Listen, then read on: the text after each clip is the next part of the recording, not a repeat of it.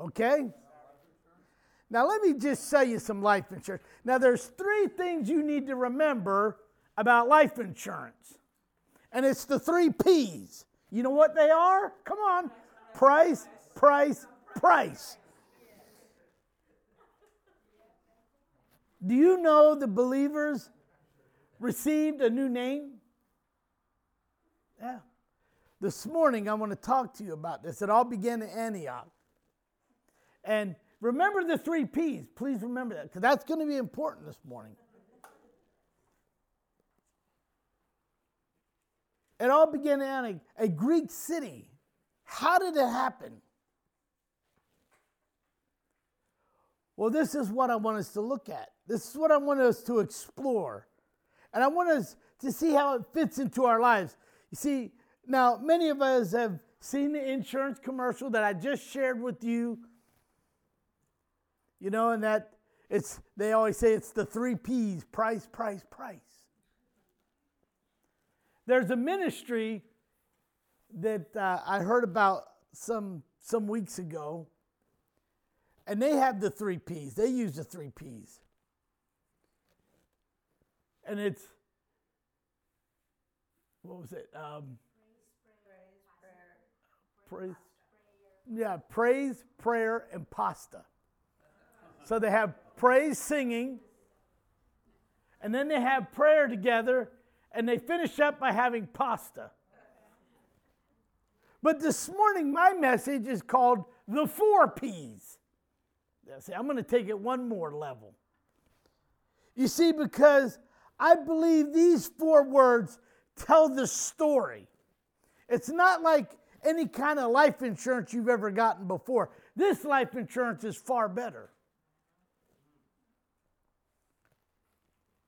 And the four P's are persecution, preaching, power, and proof.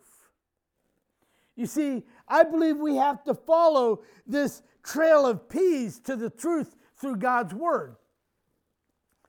So we see here in, if you got your Bibles, Acts chapter 11. I think I might have forgotten to give you the verse this morning. But Acts chapter 11 and verse 19. Acts chapter 11 and verse 19. Now they that which were scattered abroad upon the persecution that arose about Stephen traveled as far as Phoenice and Cyprus and Antioch, preaching the word to none but unto all, but to the Jews only. And some of them were men of Cyprus and Cyrene, which when they were come to Antioch, spake unto the the Grecians, preaching the Lord Jesus. And the hand of the Lord was with them, and a great number believed and turned unto the Lord. Then tidings of these things came unto the ears of the church, which was in Jerusalem. And they set forth Barnabas, that he should go forth as far as Antioch, who, when he came, had seen the grace of God. He was glad and exhorted them all that with purpose of heart they would cleave unto the Lord.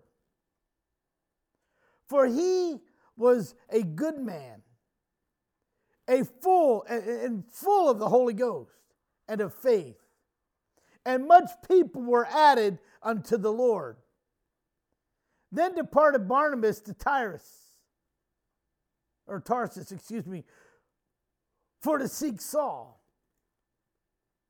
And when he had found him, he brought him unto Antioch. And it came to pass that the whole year they assembled themselves with the church and taught much people. And the disciples were called Christians first in Antioch. Father, I thank you this morning for your word. I pray, Lord God, this morning, show us how we can become alive, how we can become powerful, how we can be used by the Holy Ghost, Father, to reach the world that we live in today. In Jesus' name.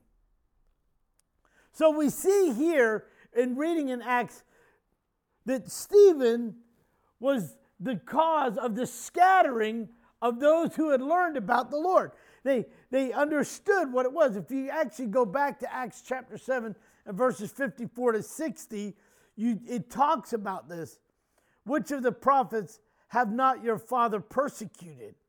And they have slain them which showed you before of the coming of the just one, of whom you have, not, of, who, have been now the betrayers and murderers, who have received the law by the disposition of the angels and have not kept it.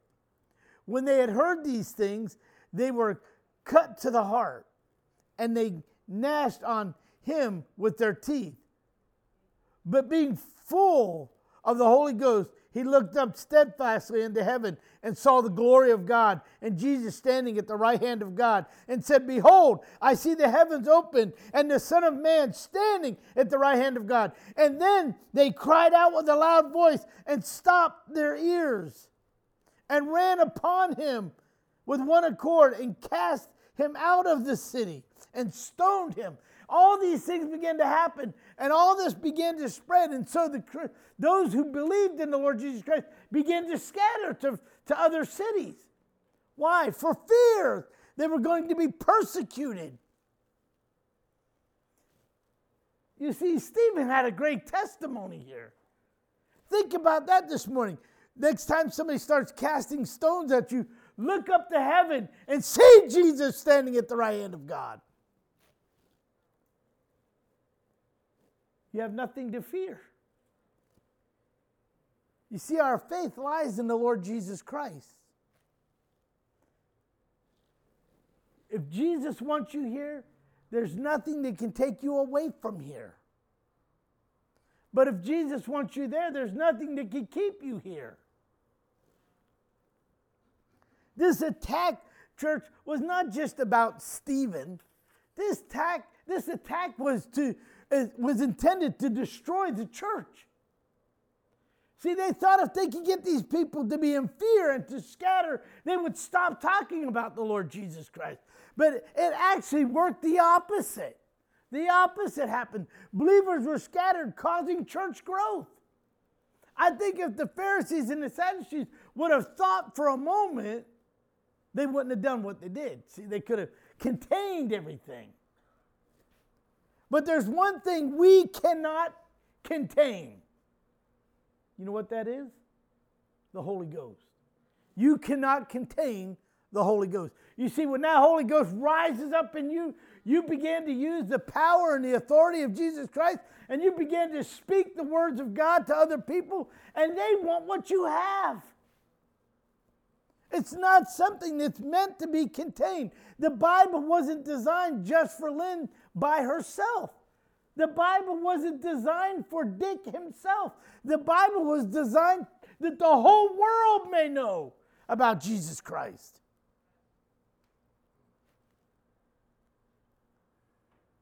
We're to minister where we are. We should scatter weekly and spread the gospel. We should be like those who remember what Stephen had gone through. And when the church had scattered, when the people had scattered, we should be scattering.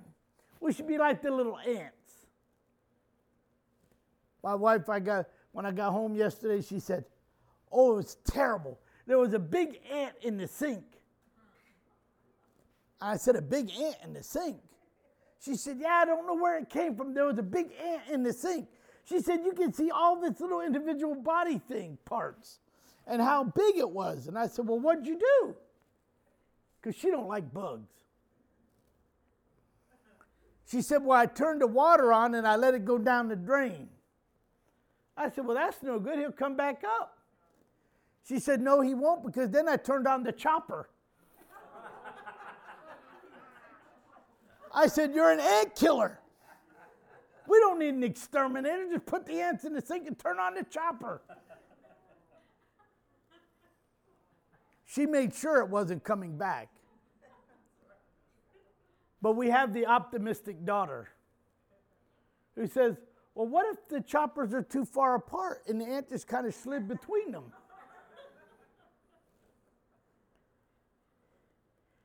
She said, I let it run for a little while, so I don't think he slid between the little, little things. You see, church, churches are planted where believers fled. The, all these places where these believers scattered to, churches were planted, and the gospel began to be spread. Churches began to grow, and much were added to the church. They were added because of the preaching in verse 20. At Antioch, something new happened. All the preaching had only been to the Jews. Guess what? This didn't fulfill the, the Great Commission, did it? Because the preaching wasn't just for the Jews, but it was for all. We're reminded in Matthew about the Great Commission in Matthew 28 18 through 20. And Jesus came unto them and spake unto them, saying, All power is given unto me in heaven and on earth. Go ye therefore and teach all nations, baptizing them what? In the name of the Father and of the Son and of the Holy Ghost, teaching them to observe all things whatsoever I have commanded you. And lo, I am with you always, even unto the end of the world. You see, they began to preach to the Gentiles. I, I could only imagine what it must have been like. The the exuberance of fire that flowed from their mouth because of the anointing of the Holy Ghost that fell upon them. And as they began to preach the gospel to all these Gentile people, and they began to understand what it is to come to the Lord Jesus Christ and to be saved and to be born again. I believe this same preaching is very important to the future of the church. You know, we're reminded throughout Scripture that even the very elect shall be deceived. That's why it's so very important that we stick to the truths of God's Word. Standing on the promises of who? Of Christ my Lord. You see, we stand on the promises, we stand upon the Word. You see, the Word is my solid foundation, it's my rock. It's that what I lean upon. It's that what I receive from. It's that which, which feeds me and helps me to grow. None of us are perfect. When you were born, you just laid around and cried. You wanted something, you cried. You wanted to eat, you cried. You wanted your diaper changed, you cried. You could not fend for yourself. We're all babies. I'm telling you right now, we're all babies because none of us can fend for ourselves. We need Jesus to help us. And if we don't have Jesus to help us, how do we get along? We need His strength. We need His guidance. We need His leadership. We, and, and to have all that, we must be devoted to the Word of God. He's given us a book in which to live our lives by.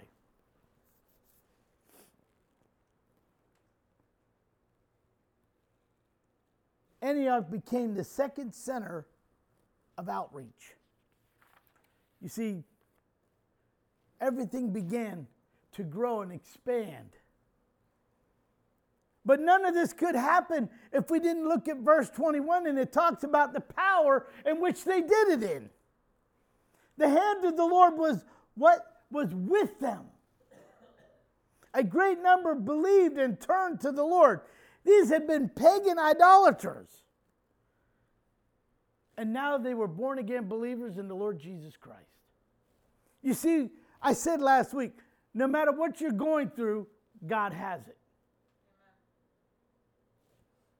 When we begin to focus on God's word, we understand He has it. The word of happenings began to spread.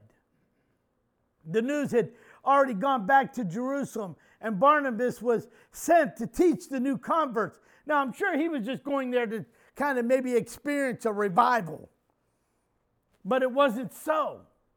He had to go get Paul and bring, and bring Saul back. And what did they do? They had to stay there a whole year teaching and preaching and sharing with those in the church to, so that they would grow and that they could go outside of themselves and, and they could preach and reach more people. Barnabas was filled with a, uh, was a, was a spirit filled man. He was a good man, full of the Holy Ghost and faith. I don't know about you, but those are the kind of friends I want. I want the kind of friends who are filled with the Holy Ghost and of faith. Without faith, what do you have? It's impossible to please God. So I have to stand on God's word. No matter how I get rattled, no matter what you go through, no matter what you may experience, you have to have the faith to trust God, to believe that He is going to carry you through. Barnabas sent for Saul to assist in the teaching.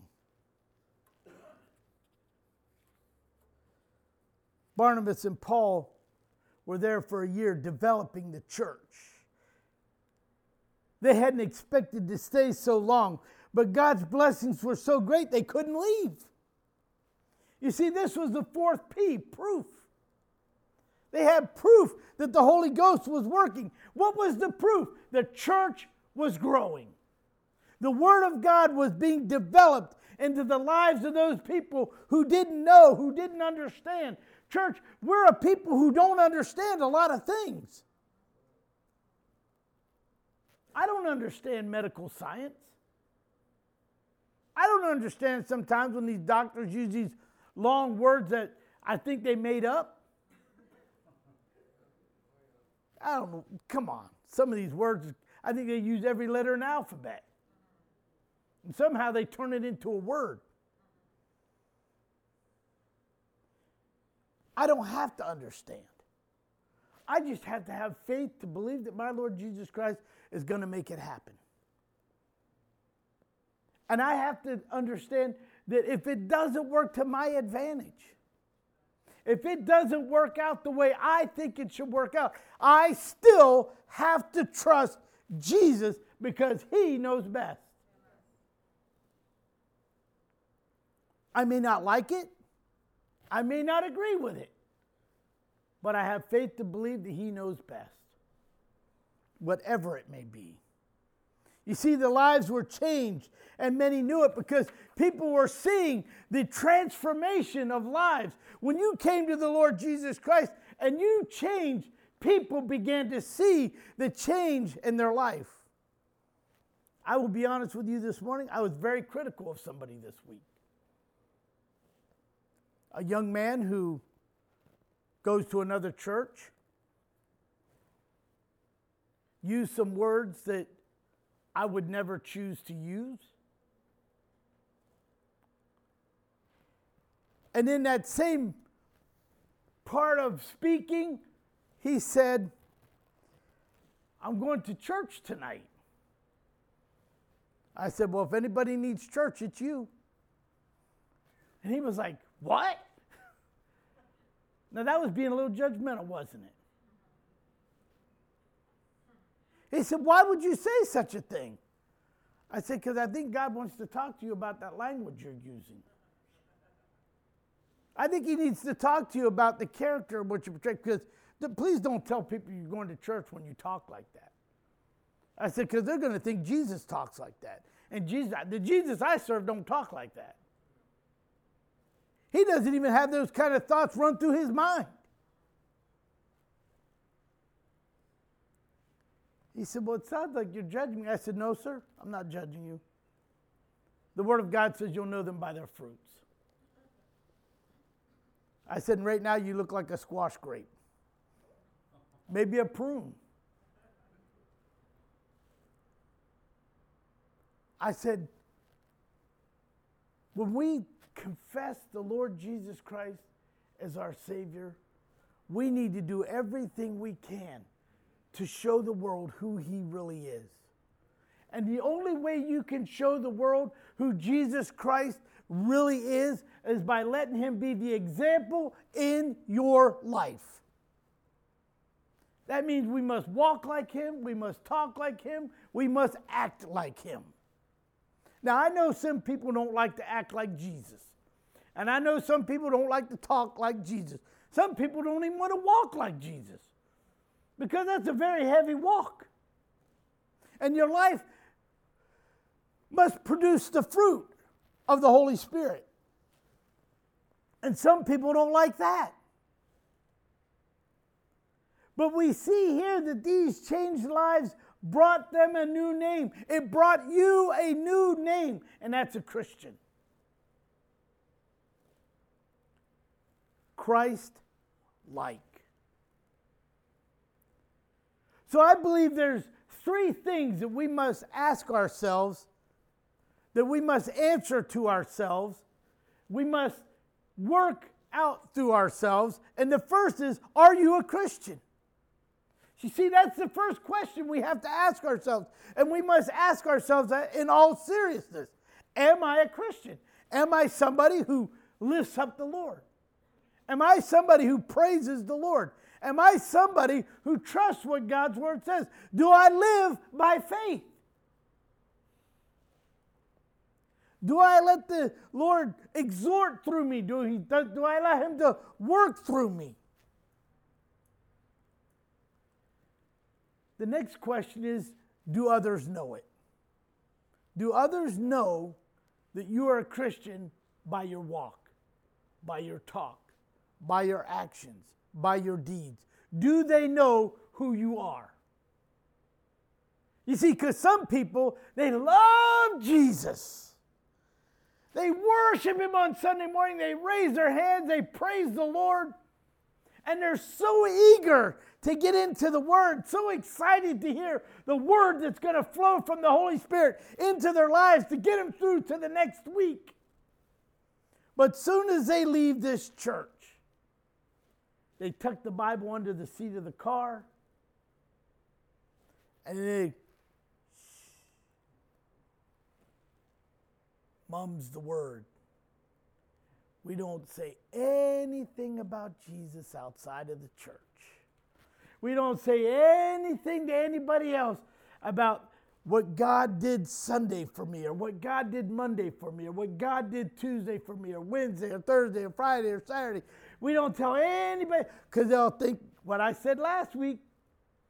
Oh, there's one of those tongue talking, holy rollers, pew jumping, screaming Christians.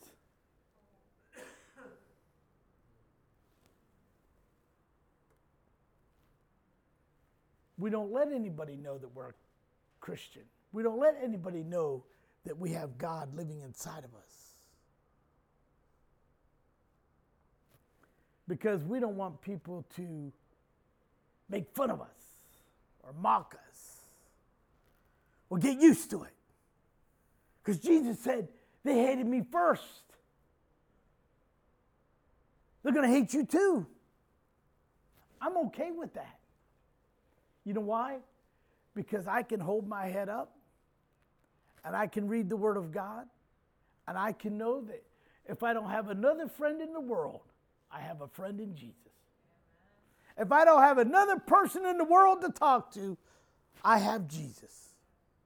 If I don't have another person to trust, I have Jesus.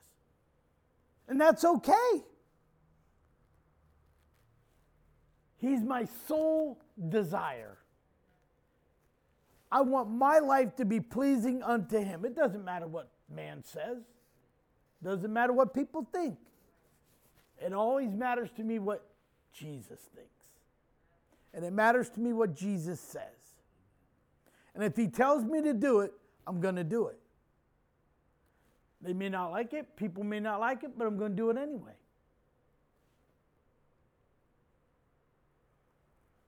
But here's one of the most important questions you must ask yourself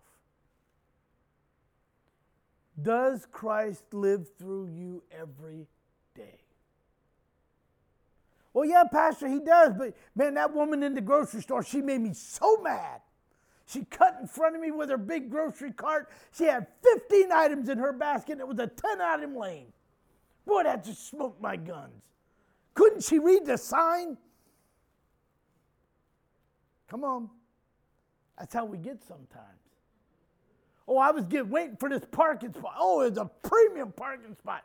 And this guy just pulled right in, took my spot. Boy, I wanted to get out of the car and give him a what for. Let him know I was waiting for that spot.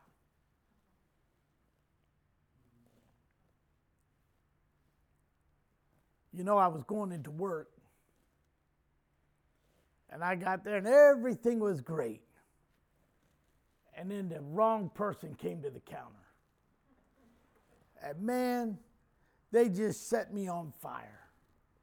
They kept asking the same question over and over. And then they got mad at me because I had to pay extra money because they couldn't understand why they should have to pay it. They were being robbed. I dealt with that this week. Lady came into the store. She put her stuff on the counter and she said, I'd like the contractor's price. I said, Oh, okay, no problem. What, what's the contractor's name? Well, I don't have one. I said, Oh, okay. I said, uh, What's your company name? Well, I don't have one. I said, Well, how can I give you a contractor price if you're not a contractor? Well, because you give it to contractors. I said, I understand that but you're not a contractor. So you're going to make me pay full price? I said, No, I'm not going to make you pay anything because you could put all the stuff back on the shelf. You don't have to buy anything. But see, I work for a company. And they told me a contractor gets contractor pricing. You got to put their company name in the computer and then you give them contractor pricing. I said, and that's what I'll be glad to do if you tell me what your company name is. I don't have one. I said, well, I'm sorry, I can't give you contractor pricing. Well, just make up a name. I said, I can't do that either.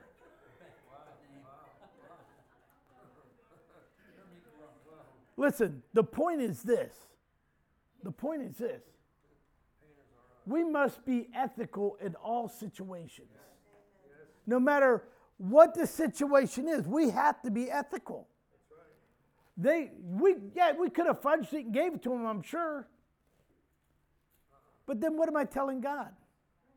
It's okay, I'll make something up. No. You see, church, people got to understand that Christ lives in us. And if Christ lives in me, I don't want to be doing anything bad because guess who's going to leave me?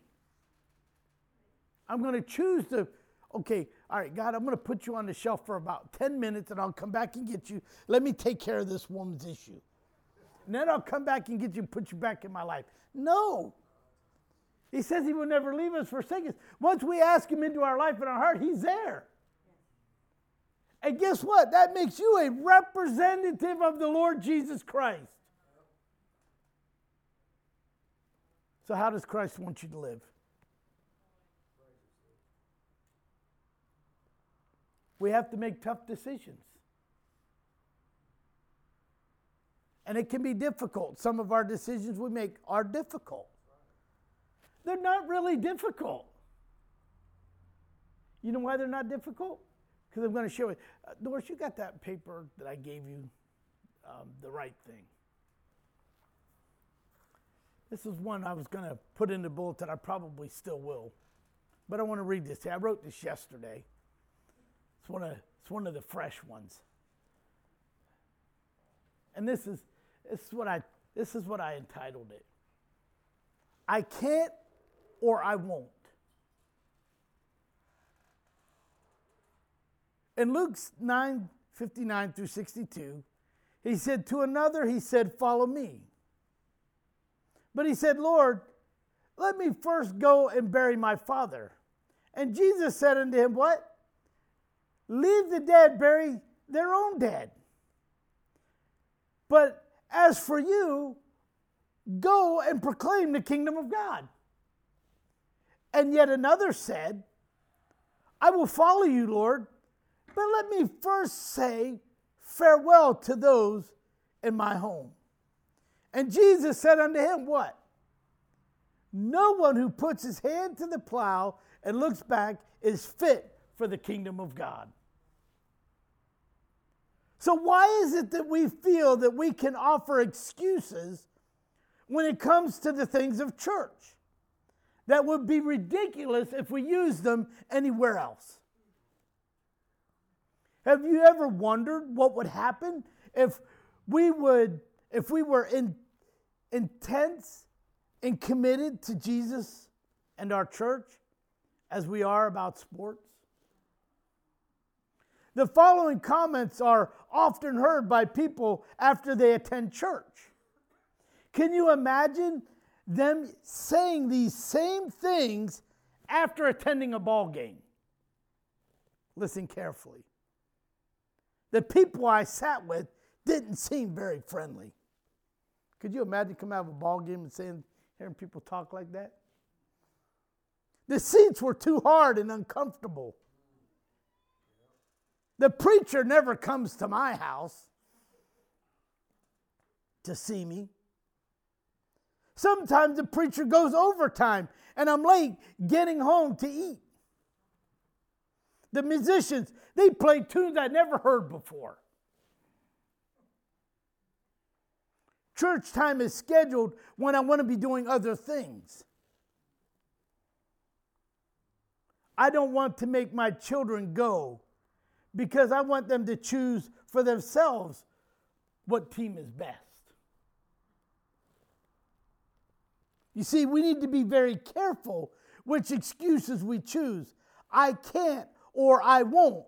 Although we often choose to say that we can't, it's really I choose I won't. Is your excuse I can't or I won't? God has a plan, but never expects you to carry it out by yourself. He's going to see that it's carried out. He simply wants you to make yourself available as his instrument. You see, church, the New Testament church isn't I can't or I won't. It's I will with the Lord's help. You see, we must proclaim the Lord Jesus Christ. We must stand for him. It's not I can't or I won't. It's, Lord, let your will be done in me or through me. Father, I thank you this morning for your word. I thank you, Lord Jesus, that you have called us to be Christian, Christ like. And Lord, I pray that you will help us in our walk to be Christ like. Let us be like that church. Lord, we have faced the persecution. But Lord, now us begin, allow us to begin to preach with the power. And the proof would be, Father, those coming to you. Lord, many things can distract us. Many things will try to take us away from you. But this morning I pray, let your words, let your words direct us and guide us in Jesus' name. And all of God's children said, Amen. Amen.